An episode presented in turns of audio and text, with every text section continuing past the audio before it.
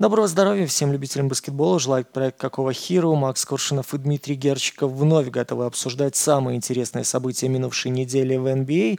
У нас максимально дружелюбная и нетоксичная атмосфера. Мы никого не пытаемся мучить, как это делает Монти Уильямс с баскетболистами Детройта. Мы никого не пытаемся кэнселить, как это делает сейчас Голливуд по отношению к Джонатану Мейджорсу. И в итоге главный злодей Марвел окажется без работы, и династия Канга, которая должна была бы выйти на экраны, останется «Мстителями 5». Мы, понятное дело, не собираемся вас терроризировать агрессивными какими-то нападками, как это пытается порой делать Дилан Брукс, но постараемся рассказать обо всем самом интересном максимально корректно, быстро и, по возможности, даже немножко лампово и тепло. Я, пожалуй, сыграю, приму на себя роль деда и спрошу, а что же все-таки произошло с актером Марвел, потому что, мне кажется, я остановился в понимании Марвел, точнее, не в понимании, а того, что там происходит, где-то на уровне первых «Мстителей», наверное, поэтому совсем не в курсе последних новостей. Ну, дяденька был признан виновным в безрассудном нападении третьей степени, еще домогательство к бывшей девушке, поэтому его нафиг уволили, ну и, соответственно, сейчас... Сценарий будут переписывать, фильм еще пятый, вот эти «Мстители» не начинали съемки, поэтому будут, видимо, заново думать, кто тут будет главным злодеем, искать такого же высокого темнокожего человека со вселенской грустью в глазах. Мне даже стало интересно из этой новости, точнее, я даже не знал до этой новости, то, что у нападений есть степени, но, по крайней мере, это тоже какого-то уровня просвещения. Ну, а, кстати, про кэнселинг. Меня часто обвиняли в том, что я зачастую кэнселю Руди Гобера и прям вот хейтер этого игрока, а я его сегодня хотел похвалить, и, наверное, с твоего позволения и начну говорить про Миннесоту, потому что Миннесота, наверное, одна из самых хайповых команд последних недель, и про нее точно стоит сказать. Очень многие тренера, игроки, специалисты, которые связаны с НБА, в последнее время хвалят эту организацию и называют ее чуть ли не одним из главных открытий этого сезона и уже записывают в контендеры. Например, Рик Карлайл сказал, что это одна из лучших команд вообще, которую он видел на площадке за всю свою историю, а история тренерства и нахождения Рика Карлайла в лиге, ну, вы знаете, она насчитывает там огромное количество сезонов и как игрока, и как тренера. Пережил он, на самом деле, на своем веку он повидал очень много. Поэтому давайте сегодня поговорим про Миннесоту. Ну и начну с Гобера. Точнее, начну, наверное, знаете, с такой небольшой адженды, потому что Миннесота в этом сезоне, она оставляет неизгладимое впечатление на меня, и я прям вот мечусь. С одной стороны, Миннесота мне очень нравится. Эта команда интересна с точки зрения, может быть, она не привлекательна с точки зрения игры, но интересна с точки зрения построения защиты, того, как происходит развитие игроков внутри организации и в целом, как строится их игра.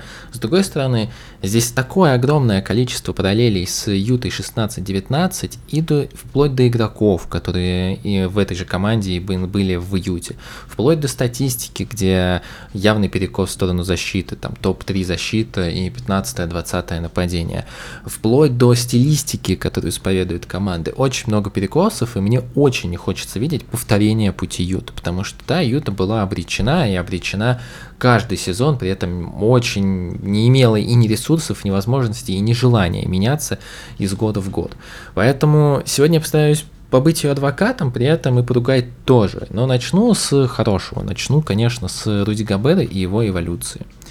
Вот многие сейчас говорят о том, что Гобер вернулся к своему уровню сезона DPOY. Я не согласен с этим, и в моем понимании Гобер стал лучше, и он никогда не был так хорош в защите, как он сейчас. Давайте вот на примере постараюсь вам разобрать, что мне нравится в Гобере и то, в чем он изменился. То есть, ну, глобально мой пассаж в том, что Гобер стал намного мобильнее и намного умнее реагировать на те проблемные зоны, в которых его постоянно обвиняли, и обвинял я в предыдущие сезоны. Давайте вот гипотетическая ситуация, когда игрок входит в краску и большой стягивается с игрока в углу на, соответственно, входящего в краску, соответственно, теряет игрока, и получается ситуация драйв-н-кик, когда входящий делает при проходе делает скидку на свободного игрока на с пута позиции. Ну, то есть в углу стоит в углу и ждет получения под бросок. Гобер в этой ситуации, как и любой другой большой, имеет несколько путей решения. Первый путь решения – это, соответственно, сразу побежать, точнее, бросающий имеет несколько путей решения. Первый – это если ситуация позволяет сделать бросок, так как тайминг до того, как игрок среагирует, большой, который от него отвалился, и подойдет к нему и заблокирует его бросок, ну, достаточно большой, и у него достаточно много времени сделать качественный бросок, он может это сделать. Вторая ситуация, конечно же, это поймать соперника на клоузауте. То есть соперник бежит, делает клоузаут, закрывает максимально пространство, ты его ловишь, и большой допускает либо фол, либо ты его проходишь и, по сути, получаешь чистый проход под кольцо. Легкие 2 очка. И обе ситуации имеют право на жизнь.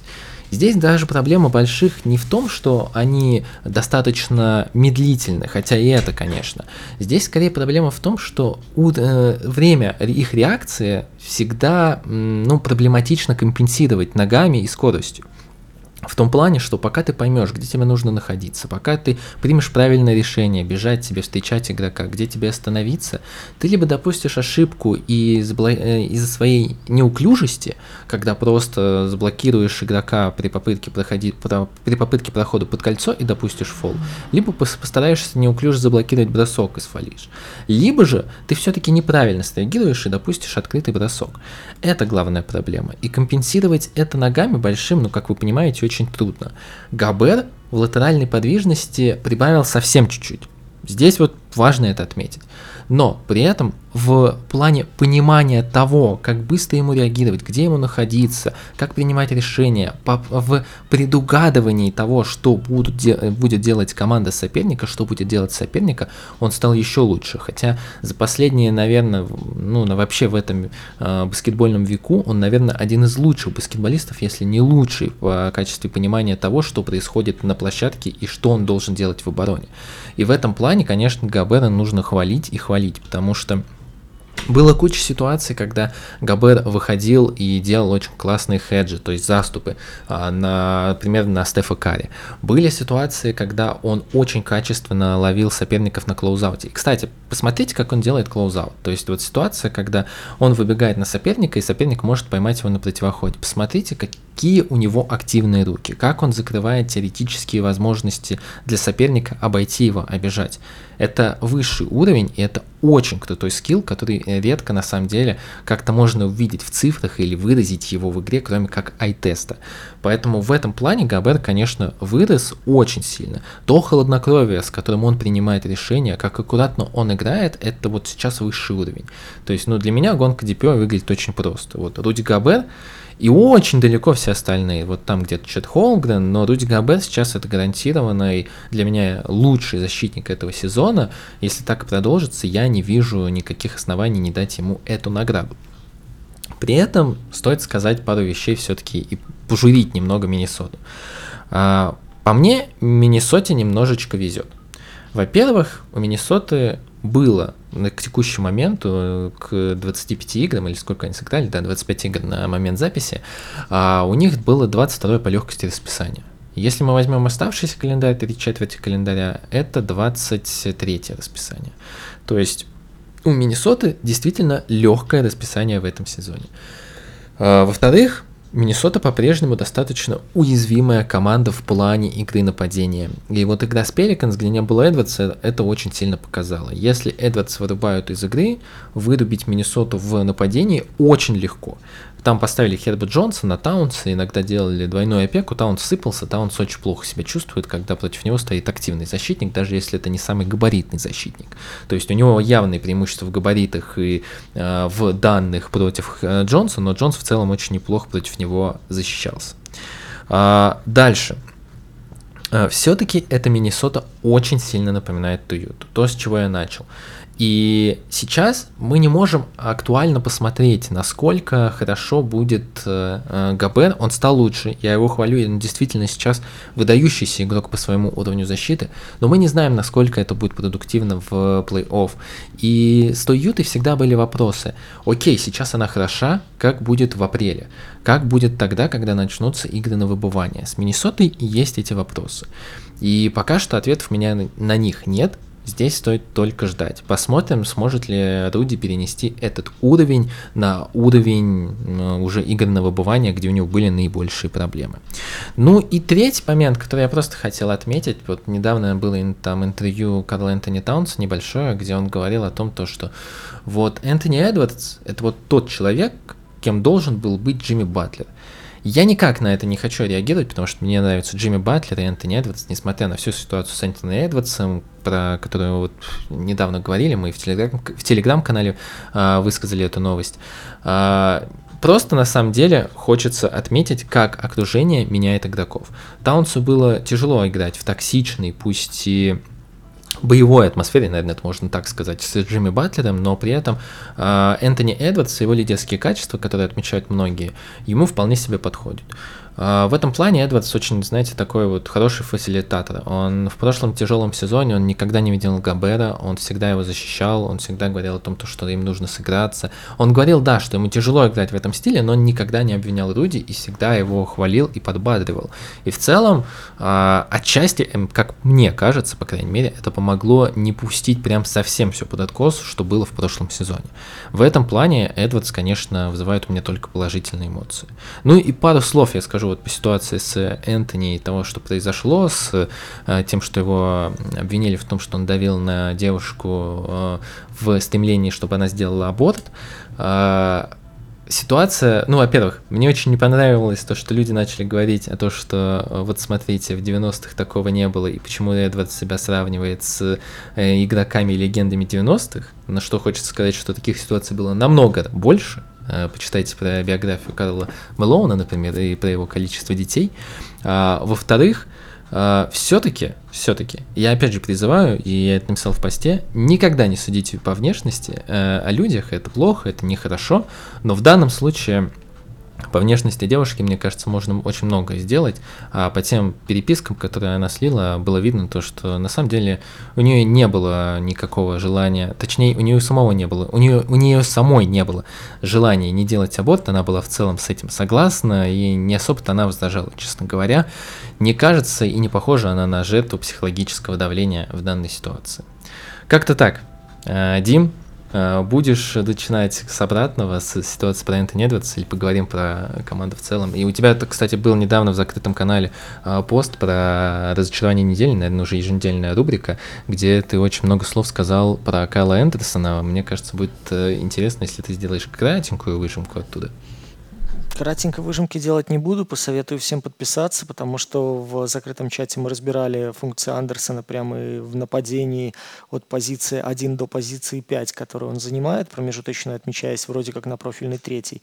Это действительно влияет на нападение Миннесоты, но давайте начнем по порядку. Ты здесь просто умудрился смешать аборты и систему защиты, я прям не знаю, за что браться, с чего начинать и о чем рассказывать, в принципе, для того, чтобы понимать феномен Миннесоты на данный момент. Смотрите, я проведу параллель с Милуоки, потому что у нас есть сейчас очень-очень интересная схожесть в этой ситуации. В прошлом году выигрывает Денвер Наггетс. И мы с вами понимаем, что как ни крути, ты не можешь выиграть, когда у тебя плохая защита. У тебя действительно атака имеет значение, она у тебя действительно будет перевешивать, но ты не можешь позволить себе иметь посредственную защиту для того, чтобы бороться за титул. У нас обратная ситуация у Денвера была у Майами. Вспомните, Споэльстра находил феноменальное решение в защите. Споэльстра при ограниченном наборе игроков умудрялся перекраивать и зонную защиту, и персональную. При этом Майами, да, они выглядели местами боеспособно, да, они отрезками выбивали Денвер из колеи, но они сумасшедшую энергию, сумасшедшее количество сил отдавали в защите. Соответственно, в нападении у них не хватало уже движения, у них не хватало игроков, у них не хватало свежести для того, чтобы завершать, для того, чтобы выигрывать, да, вот эту минимальную разницу, которая в концовке будет иметь значение. Давайте вспомним, что в минувшем сезоне Денвер Наггетс завершил регулярку на 18-й позиции в защитном рейтинге. При этом мы помним с вами, что в нападении потом уровень игры у Денвера был очень-очень ярким. И вторая опция в лице Мюррея, да, уровень попадания людей с периметра, все это сложилось в мощнейший кулак, которым Денвер, собственно, Майами и сокрушил. Сейчас у нас Милуоки Бакс в районе 18, 19, 20 места болтаются, но при этом у них стабильно высокий уровень атаки, стабильно высокий уровень нападения, и они из топ-3 атаки практически не выходят. Они имеют где-то 129-130 вот в начале декабря атакующий рейтинг.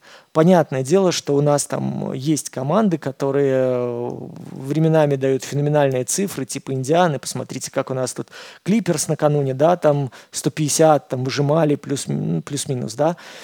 Посыл в том, что те изъяны, которые есть сейчас у Милуоки, Бакс уже компенсирует, показывая зачатки невероятно вариативного нападения. И именно поэтому сейчас, с учетом ошибок тренера, с учетом проблем в ротации, с учетом зависимости от Яниса, Милуоки по-прежнему остается невероятно сильным контендером и имеют очень хороший запас для компенсации своих вот этих защитных просадок феноменальной топ-3 атакой, которая практически не имеет спадов. Что сейчас есть у Миннесоты? Мы с вами видим, что у Миннесоты абсолютно топовая защита. То есть в 1-2 она стабильно у нас укладывается, и в 1-2 она держится уже на старте сезона. Макс сказал тут о Гобере как о защитном игроке всего сезона. У нас 10 из последних 11 ДПОев были из команды, которая занимала место в топ-2 по защите. Но сейчас, посмотрите, если мы туда будем, опять же, направлять свой взгляд, то увидим, что Дилан Брукс примерно в те же ноги идет с Руди Гобером. Опять же, вот по, знаете, по цифровым показателям, по исторической вот этой параллели. Дальше у нас где-то там условный Джейлен Сакс будет третьим, учитывая то, как Орландо периодически сушит соперника. При этом у нас 30% сезона уже позади. Здесь вопрос.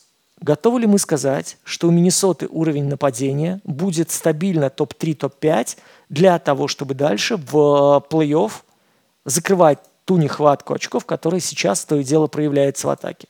Сейчас мы прекрасно понимаем, что уровень, который держит Энтони Эдвардс прежде всего, это действительно уровень прям all-star пятерки, да?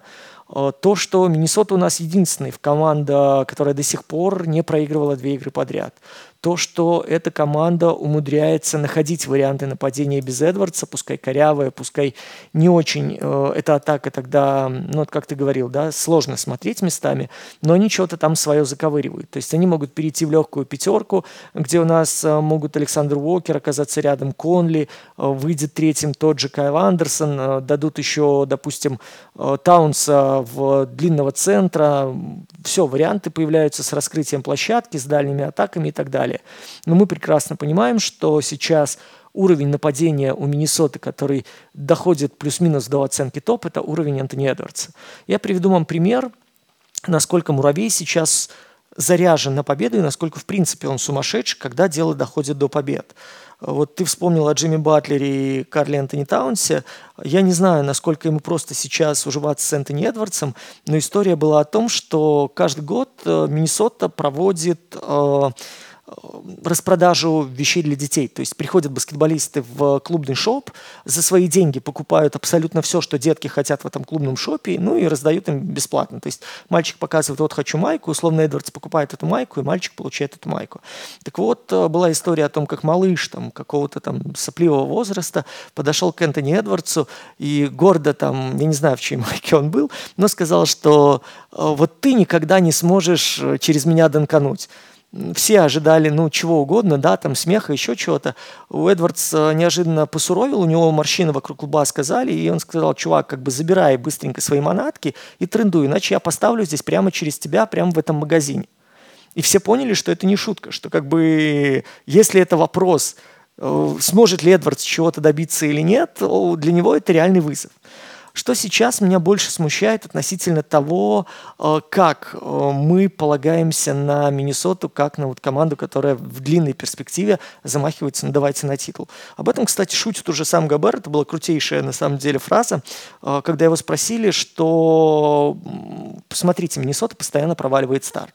Миннесота на этих отрезках очень сильно проседает. И когда будет борьба более интенсивная, когда будет борьба уже плей-оффовская, ну, вполне возможно, вам это будет стоить матчей. Но он говорит, на что Гобер ответил, ну, если мы действительно рассчитываем на титул, нам надо поменять отношения. Ну, например, мы можем врезать друг другу с руки прямо в челюсть перед началом игры, просто для того, чтобы напомнить, что баскетбол – это физическая игра. Ну, и вы помните, это легендарный панч, да, как раз-таки прямой правый Кайла Андерсона и Гобер.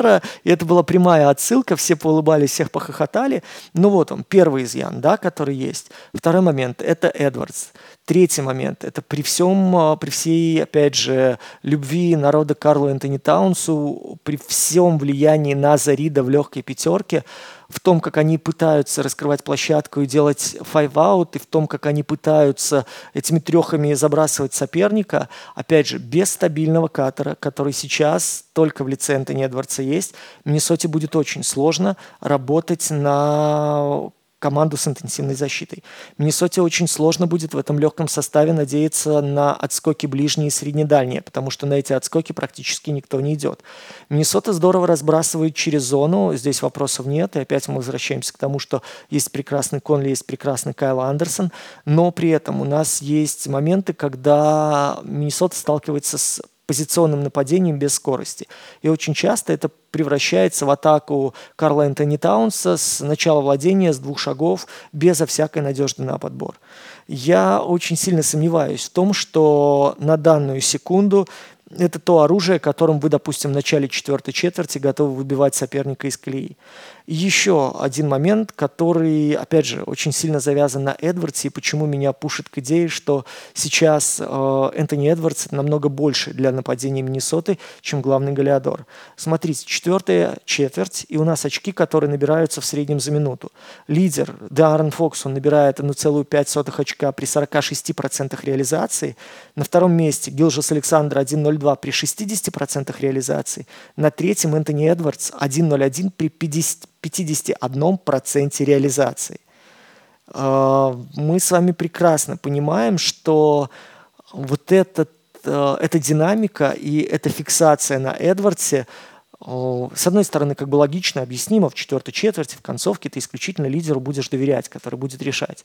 Но то, как завязывается нападение и то, как много сейчас зависит у Миннесоты от выбора скорости Энтони Эдвардсом, от умения идти под кольцо и форсировать штрафные броски, от умения стягивать к себе игроков-соперников, зависит очень и очень много. И команды, которые будут находить противодействие против Эдвардса, команды, которые будут, возможно, агрессивно сдваиваться. Мы видели идею, опять же, возвращаясь к условной Лейкерс против Халлибертона, да? Мы видели идею, как сейчас, наоборот, дает возможность в Атланте Трей Янгу выжимать максимум практически из любого владения, из любой позиции, в которой он оказывается с мячом, но при этом Атланта у нас находится уже вне зоны топ-10, у Атланты был отрезок, где они там сколько, 1 победа в 8, в 9 матчах, что-то такое было, причем им засовывали там стабильно под 125 очков чуть ли не в каждой встрече. У Миннесоты, сейчас мы с вами тоже прекрасно понимаем, вот план «Б», ну, он очень-очень хрупок. Я согласен, что есть, опять же, связка Таунс-Рид, я не зря о ней сегодня много говорю, потому что на данную секунду у нас связка больших, которая имеет 10 очков в среднем за игру при линейке 50-40-90, это исключительно связка Таунс-Рид. И у Миннесоты как бы идея по тому, как разнообразие нападения есть.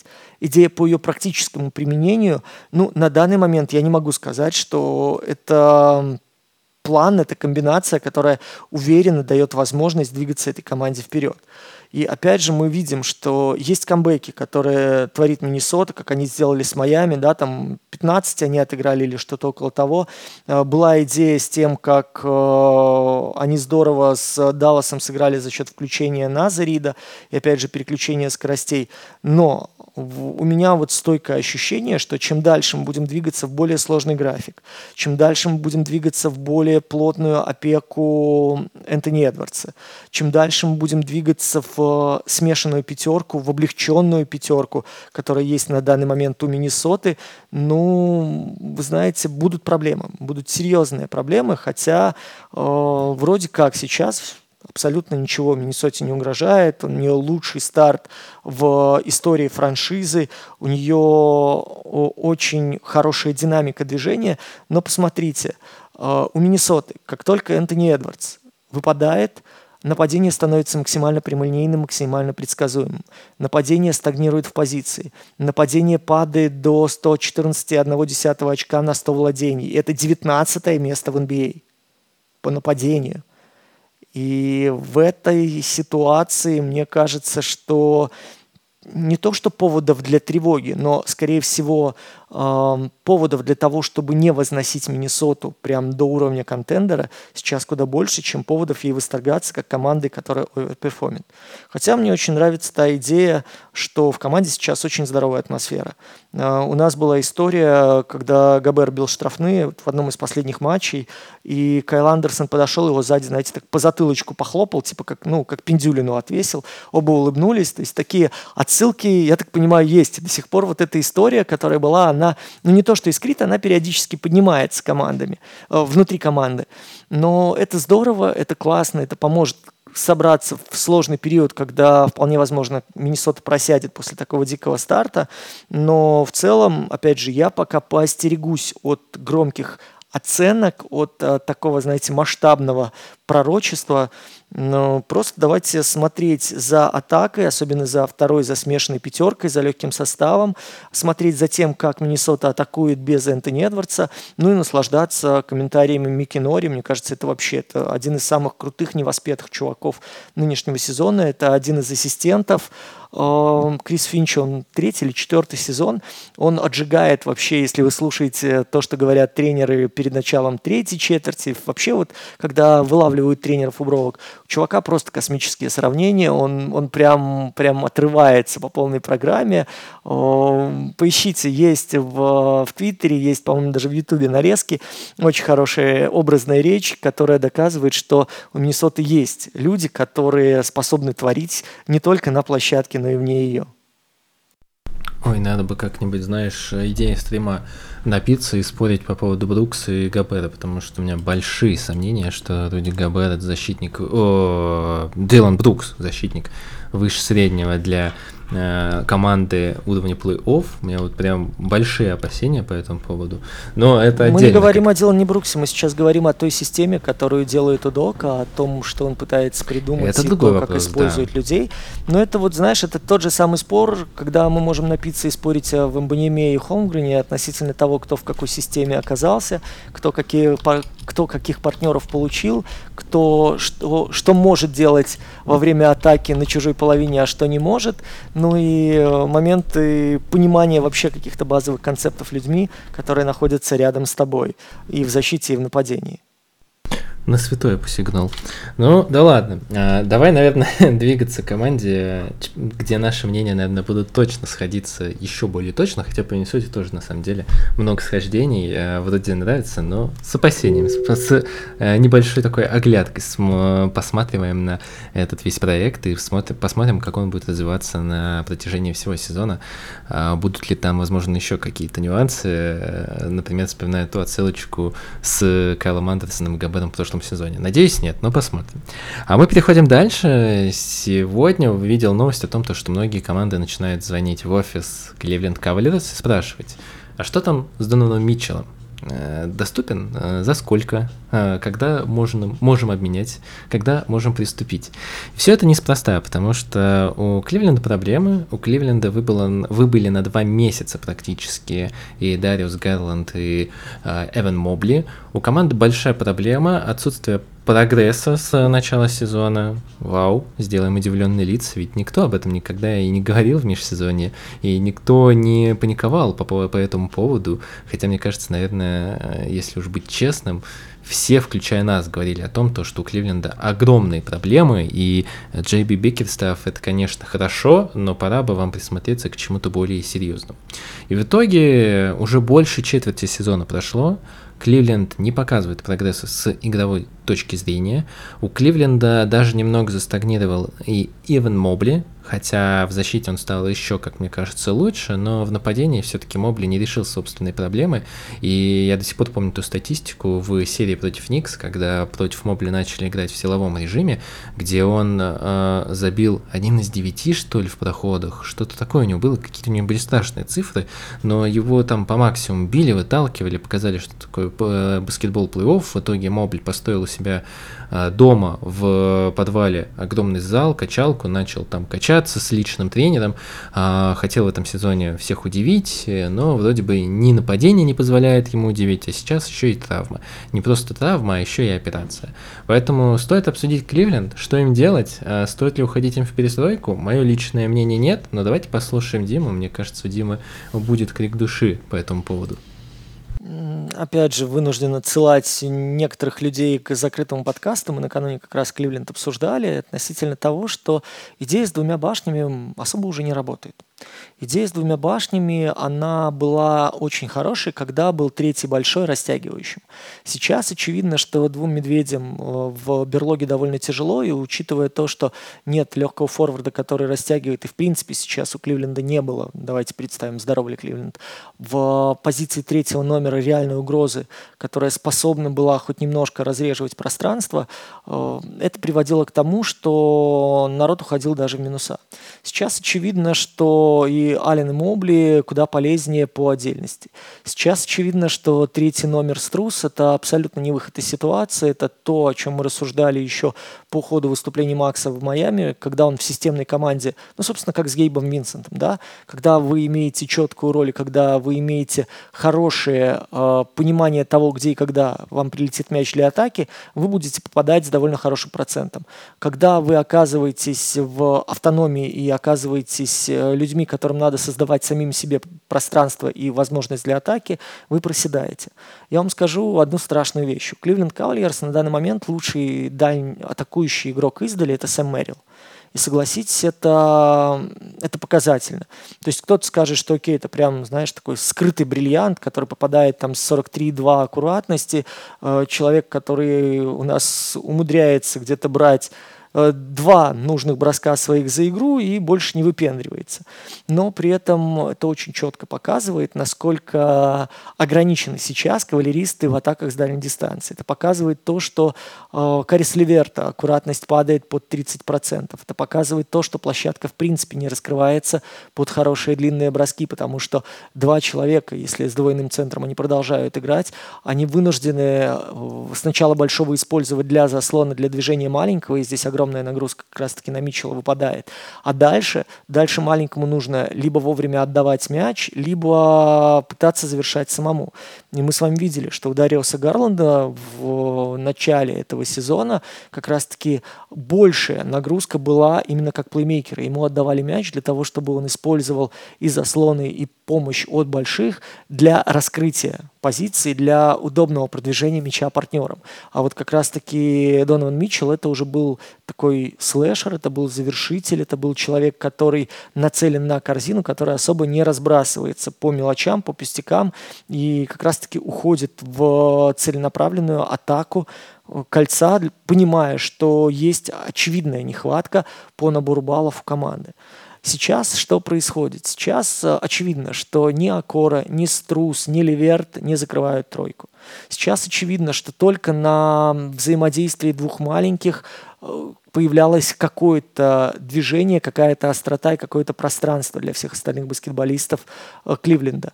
Мы понимали с вами, что когда остается один большой, в любом случае на слабой стороне не хватает как минимум одного орудия. Там, да, то Дин Уэйд пытался попадать, то еще там народ выдвигался Бикерстаффом. Но в любом случае ситуация была такой, что один большой у вас плюс-минус завязан на заслонах подборе, два маленьких пытаются что-то генерировать, и еще два человека просто пытаются хоть чем-то помочь, когда к ним прилетит мяч в руки. Координации нападения не было практически никакой. И то, что героически там Донован Митчелл вытягивал матчи, это, конечно, ему честь и хвала. Здесь вопросов нет.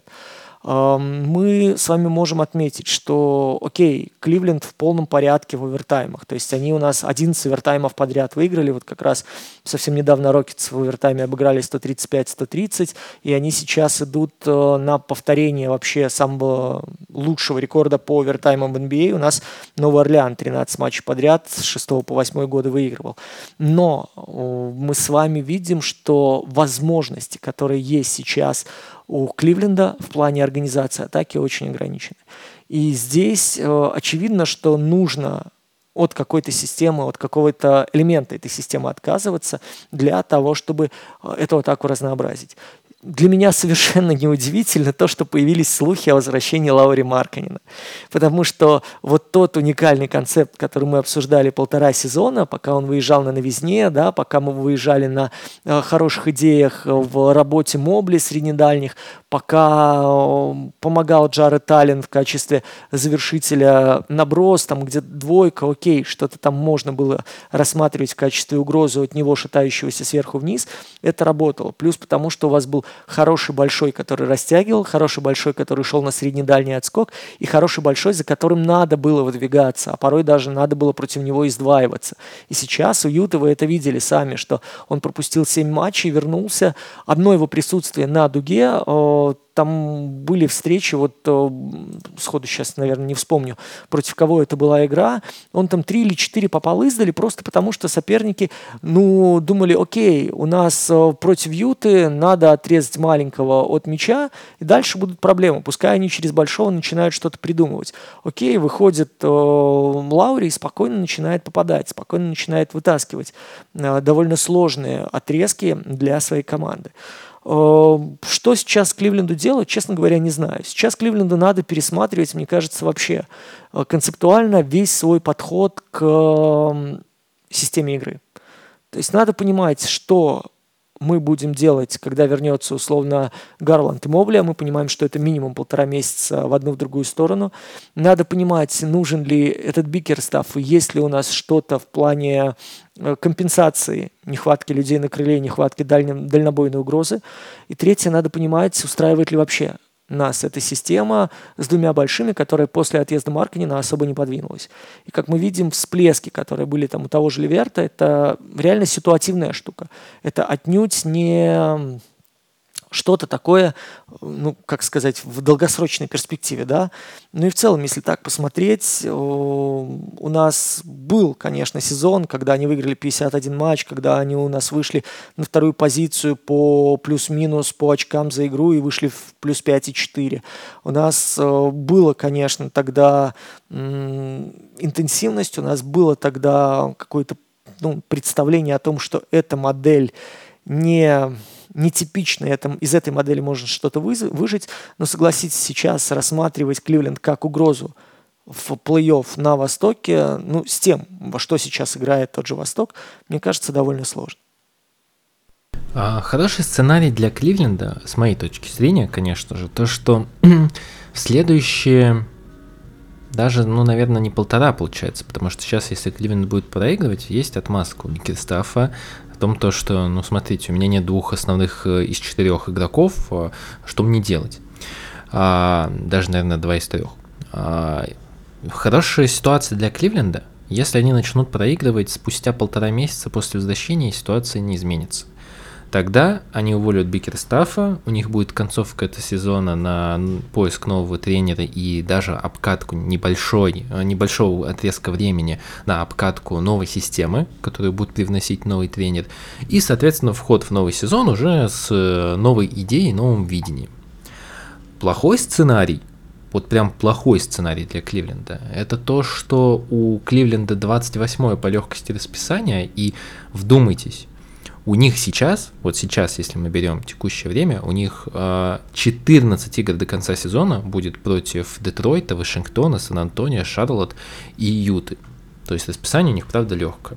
И плохой сценарий, если за счет расписания, за счет аргумента то, что, ну, смотрите, были травмы, и после того, как игроки вернутся, у Кливленда будет винстрик и залет в плей-офф на позицию там 6 условно, либо через плей-ин, Бикерстаффа оставляют, потому что, ну, смотрите, 2 месяца вообще-то там не было 2 игроков. Это достаточно большой промежуток времени. Это прям плохой сценарий. Я не против использования 2 больших, но я против использования того, как, точнее, я против того, как их используют. Мне абсолютно не нравится роль Мобли в нападении, я ее не понимаю. Я не понимаю, что хотят от Мобли в нападении и почему так скудно используют его данные. Хотя очевидно, что Эван и потихонечку прокачивает и все больше готов к тому, чтобы бросать из дуги, но просто у него, во-первых, никто не создает спейсинг, во-вторых, никто не наигрывает это. У Мобли достаточно мягкая кисть, у него хороший бросок, он был у него и в университете, мы же очень много говорили и летом про то, что Мобли тренирует бросок, он у него есть, просто под него нет комбинаций. Вот история, про которую сказал Дима, то, что у них проблемы с шутингом, о многом благодаря тому, то, что позиции для шутеров практически не создаются. Ну, по крайней мере, для меня я не вижу ситуации, не вижу комбинаций, когда Кливленд действительно наигрывает какую-то атаку или пытается создать дополнительный спейсинг для того, чтобы бросать несложный бросок. Мы не берем сейчас трешки Митчелла, Гарланда, которые все-таки происходят через руки и залетают вопреки, а не благодаря ситуации и стилистике команды. Я не верю в будущее Бикерстаффа как главного тренера, как успешного главного тренера Кливленда, мне прям это очень не нравится. Опять же, про Струса я даже не буду ничего добавлять к Диме, мы про это говорили, как про Гейба Винсента, это достаточно была спорная история, и в целом Кливленд в межсезонье поступил очень неправильно, они навыдавали кучу нелегитимных контрактов как Струсу, так и Янга, который по-прежнему, честно говоря, я не понимаю, для чего был Джордж приобретен, потому что в защите здесь нулевой импакт, в нападении его 34% с таким спейсингом, который сейчас у Кливленда, это ужасно, это просто отвратительно. И мне, честно говоря, не очень нравится и версия с Лаури Маркканеном. То есть, с точки зрения эксперимента, она интересная, но не с этим тренером. То есть, все-таки, эта идея была нова, она была интересна, она была вот прям уникальна на тот момент, и поэтому работала. Я не думаю, что она сработает второй раз. Мне прям в это тяжело поверить. Но основная проблема для меня этого Кливленда – это в отсутствие вменяемой стилистики и того, во что они играют. Даже вот эти 11 овертаймов, они были явно не благодаря Бикерстаффу сделаны, а благодаря Митчеллу во многом. И очень многие по-прежнему ругают Донована как игрока, который мусорный скорер, но на самом деле Митчелл уникальный скорер. И то, что он делает 27 очков в такой команде, в среднем за игру, это уникальные цифры, потому что здесь и 22-й темп, здесь и неудобный достаточно темп. Многие говорят то, что в целом Кливленд играет в такой стиле игры, потому что у Митчелла это удобно, потому что Митчелл играл это еще в Юте. Я с этим не совсем согласен, я по-прежнему жду больше экспериментов от Бикерстаффа, и даже тот эксперимент с Маркканеном, он был скорее исходил из того, то, что ну, ему нужно было ставить лучших игроков в старт, и он решил попробовать. Какого-то глобального развития этой идеи мы не получили, к сожалению или к счастью, не знаю. Вот, поэтому у Кливленда ситуация, ну, такая, прям не позавидуешь. Вроде бы легкий восток, вроде бы сезон не складывается, и у вас действительно есть время уволить тренера, но есть причина, по которым вы можете его не уволить. Я в начале сезона еще говорил о том, что этот сезон Кливленд потратит на то, как прийти к увольнению Бикерстаффа. И если что-то помешает, то это будет глобальная трагедия для Кавалерс, потому что они укомплектованы талантом очень сильно. И у них нет сейчас времени на то, чтобы вот проверять, чтобы и тратить сезоны на вот этот бесполезный пик-н-рольный стиль игры, который не работает ни на дистанции, ни в плей-офф, вообще никак. Поэтому очень надеюсь, то, что к увольнению Бикерстаффа мы придем уже по ходу регулярки. Очень не хотелось бы растягивать этот период. Дим, если у тебя все, то давай еще вспомним, что у Митчелла скоро контракт закончится. У Митчелла заканчивается контракт формально в 2025 году, потом у него опция игрока на сезон 25-26. Если этот сезон пойдет тартарары, тут уже довольно сложно будет и самой команде. Потому что пытаться его продлить, пытаться его убедить, пытаться его оставить, ну, мне кажется, спрос на Митчелла будет высок. Уже сейчас ходят разговоры, что там Майами на него облизывается. И в таком формате идея отказаться от последнего года и идти куда-то дальше, и пытаться заодно и денежек подзаработать, понимая, что ты выходишь на пик, понимая, что у тебя за спиной команды, фактически команды-неудачники, давайте говорить откровенно, которых ты тянул, ну, здесь очень тонкий лед. Поэтому если ты решаешь сейчас идти топиться, то, мне кажется, перед трейд-дедлайном надо сейчас собирать всю волю в кулак, надо понимать, в какую сторону двигаться и кого тогда вместо Митчелла делать главной надеждой и опорой команды. Ну и, соответственно, если мы оставляем двух больших и от этого будем отталкиваться дальше, то и тренер, соответственно, нужен для того, чтобы защитно-ориентированный коллектив дальше продолжать строить.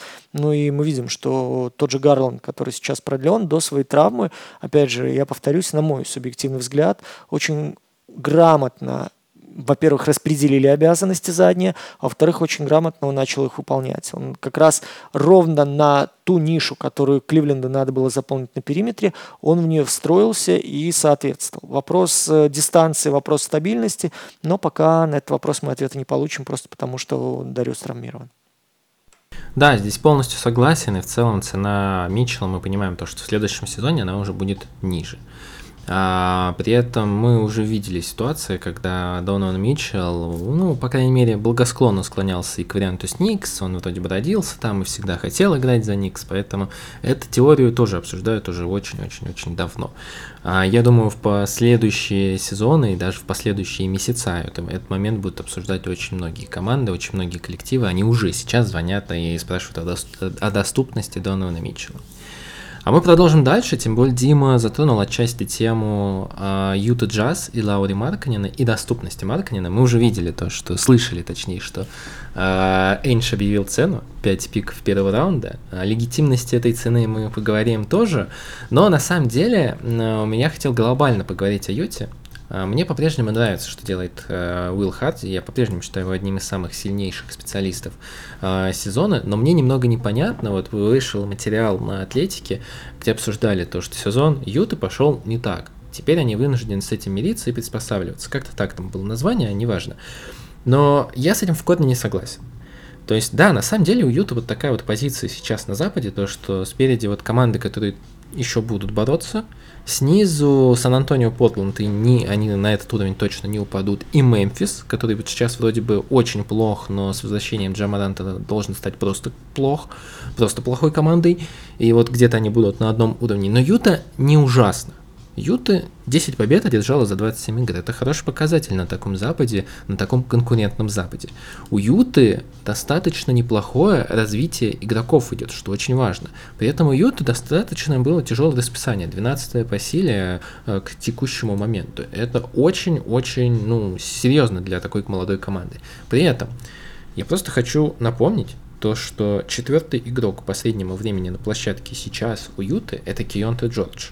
Я перед сезоном и в подкасте «Перемен», превью по каждой команде, я говорил о том, что Кионте Джордж, на него делают большую ставку, он будет играть много, к концу сезона еще больше, он действительно будет становиться главным гардом команды по ходу сезона. Да, он очень плох сейчас, я даже оспаривать это не хочу, по качеству принятия решений и эффективности решений, и эффективности своей бросковой эффективности он очень плох. Здесь это вообще никак, я не хочу спорить. Но у Юты цель-то немного другая. Они, кажется, сейчас приходят к осознанию тому, что у Маркканена не идет тайминг с их составом. Это первое, почему начинается торговля Маркканеном. Второе, они понимают, что у них команда в прошлом сезоне была неплохая, их и высоко прыгнула, но здесь нет достатка таланта, которого будет достаточно для борьбы за чемпионство, и что эти активы нужно подогреть и хорошо продать. Ну вот, Маркканен играет в этом сезоне очень хорошо, как я считаю, и его цена... Ну, я не думаю, что его цена, конечно, соответствует 5 пикам первого раунда, но при этом все-таки Лаури Маркканен — это достаточно игрок, который показывает свой скилл и показывает то, что в целом он может быть эффективен. Он сейчас очень на неплохой продающей позиции. В-третьих, они продолжают развивать Кеслера, они продолжают развивать Джорджа, они продолжают пробовать новых игроков и периодически давать кому-то больше минут, как Акбаджи, выхватывать Хендрикса из G-лиги и давать ему больше минут. И в целом моментами, местами Тейлор Хендрикс выглядит очень неплохо, как защитник и на мяче, как периодически большой, который возникает у Харди в схемах. Это выглядит очень интересно. В-третьих, они продолжают не только молодняк пробовать, но и игроков постарше. В этом сезоне они давали очень много, на самом деле, возможностей Джону Коллинзу, разочаровались в нем, он не понимает схемы Харди, ему тяжело адаптироваться в баскетболе, где не нужно не просто поставить заслон и побежать на данкспот. Да, к сожалению, это так. Джона Коллинза хотят поменять, хотя игр 10-15 назад он говорил о том, что хочет стать Hall of Famer'ом. Ну, наверное, может и станет, но не в Юте Джаз, хотя то, что станет, я тоже сильно сомневаюсь. В общем-то, Юта выполняет свои цели. Я не понимаю, почему стоит разочаровываться об этом сезоне. Возможно, Дима меня сейчас переубедит, но на текущий момент мне нравится сезон Джаз. Мне нравится, как они разогревают активы. Мне нравится, как они развивают молодежь. Мне нравится, что это здесь большая параллель с тем, что делал Дайгно, когда он ставил игру, и у них ничего не получалось несколько сезонов, но они учились играть правильно. То же самое сейчас делает Харди. У Джорджа не получается, но он будет стараться выудить из него ту толику таланта, и через пару сезонов, возможно, мы увидим уже качественные новые игрока, при этом они избавятся от тех лишних игроков, которые не смогли адаптироваться, либо чей тайминг не подходит с таймингом их будущего костяка. Поэтому сезон Юта Джаз мне пока что нравится, я не назову его успешным, конечно, но он вполне идет себе по заданной траектории, которая удобна Джаз, и в частности Дэнни Эйнджу и офису команды. У Юты, в принципе, все хорошо, потому что у них есть план, и они его придерживаются. Мы прекрасно с вами понимали, что Дэнни Эйндж, когда вызывал огонь на себя и устраивал в Юте перестройку, запасался активами. И мы с вами сразу же, когда вот эта вся пошла ерунда с обменами Руди Гобера и так далее, говорили, что приглашение молодого тренера – это очень четкий сигнал к тому, что Юта полностью меняет вектор. Вектор движения, вектор тактический, вектор стратегический. Здесь важно было просто определиться, в какую сторону мы идем. Мы пытаемся хоть немножко выиграть, хоть немножко удержаться и потом за счет тех активов, которые получили, припасать, да, и прирастать нормальными ролевыми игроками и потихонечку колупаться туда в сторону верха, либо же мы отдаем абсолютно все и сливаем. Юте удалось совместить обе версии, причем удалось совместить очень классно. Идея первая, то, о чем говорил Макс. Главное запаковать игроков для того, чтобы на них был спрос и для того, чтобы за них что-то выручить. Сейчас, если мы посмотрим на ростер Юты, практически на всех ключевых исполнителей есть спрос. Понятное дело, что идет разговор у нас и о Маркканене, понятное дело, что идет у нас разговор, так или иначе, заходит о Колине Секстоне, кому он интересен, что там можно прощупать. Джордан Кларксон у нас уже откровенно на трейде, и этого уже не скрывают представители Юта Джаз. Да, то, что, опять же, очень показательный момент, что Коллинза вы только выменили, и уже на него, в принципе, народ засматривается. Дальше мы смотрим по перечню и понимаем, что Юта брала вообще дрова, типа Криса Дана, который давным-давно уже вообще ничего из себя не представляет. Юта умудрялась забирать Фонтекио, который сейчас является вообще одним из лучших снайперов и неожиданно что-то там даже пытается ковырять. Юта по-прежнему имеет максимально надежных людей типа Алиныка, которому всегда будут рады люди, которые готовы их будут выменять, ну и плюс набор игроков, который никуда, в принципе, не пойдет. И мы видели с вами, что тот же Акбаджи, да, сейчас в позиции защитника, когда очень нужен второй разыгрывающий Юте, ни он, ни Дан абсолютно ничего команде не дает, не говоря уже о Хортентакере.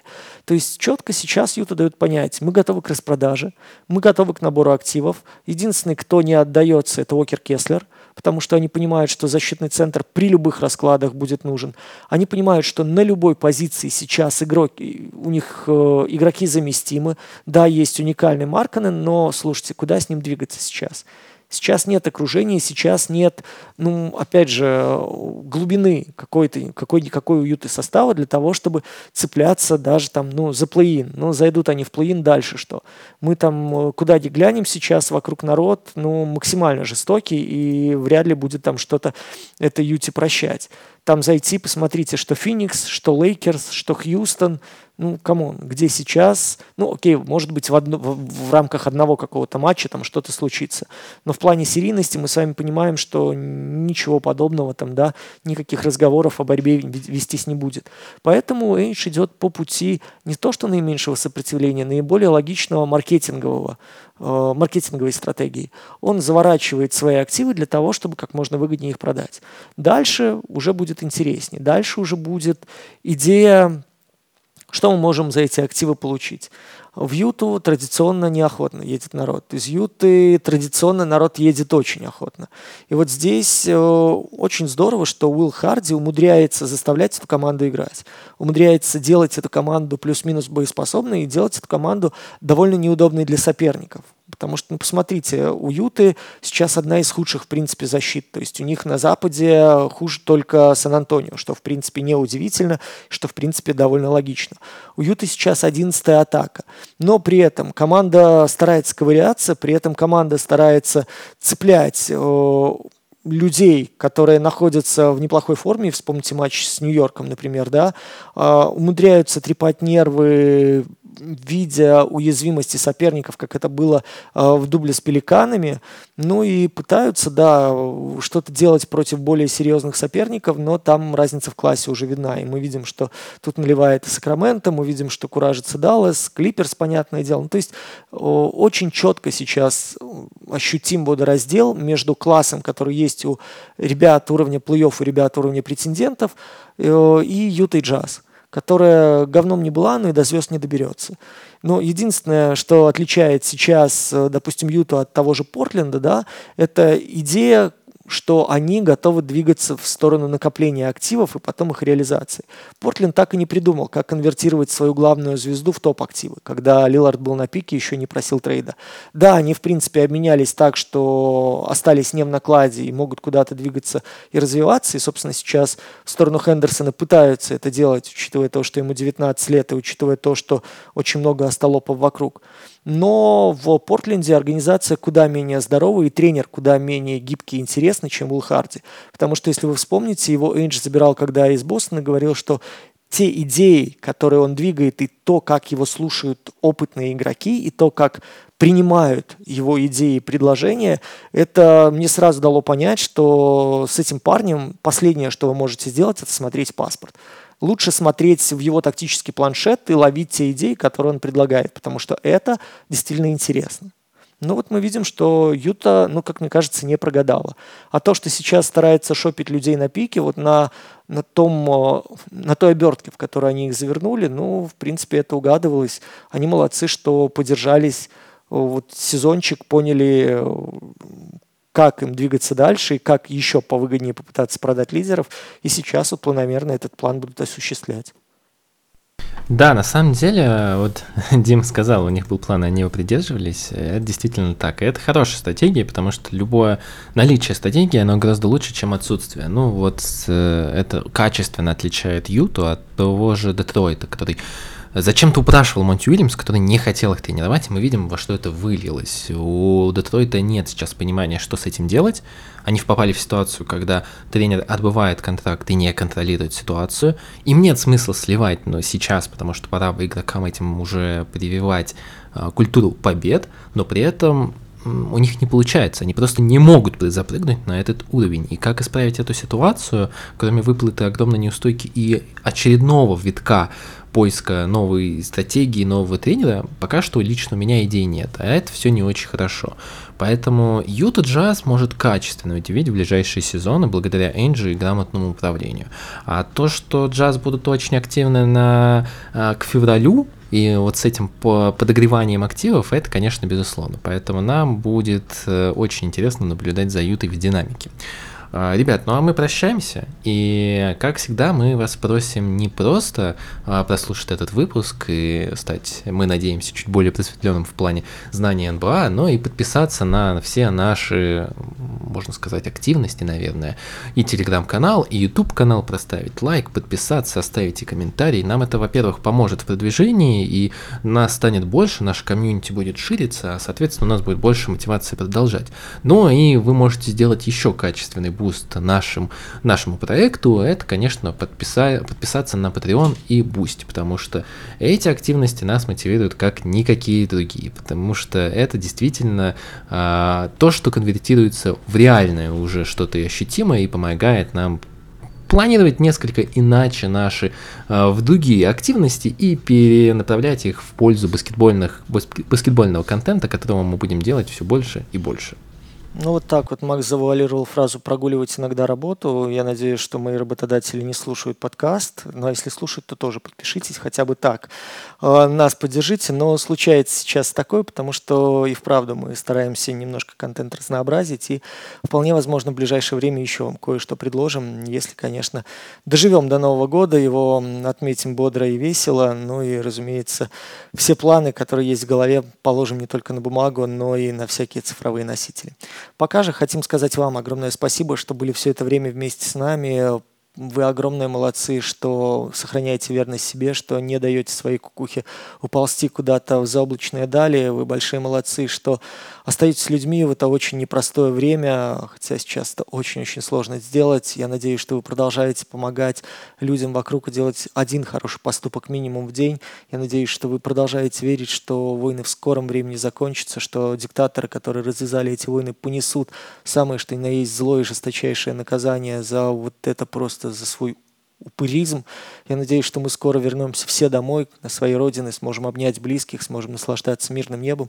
Если будем спорить, то будем спорить только о баскетболе НБА. Макс Коршинов, Дмитрий Герчиков. Обязательно вернемся к вам уже в самое-самое скорое время с новым выпуском подкаста «Какого Хиру».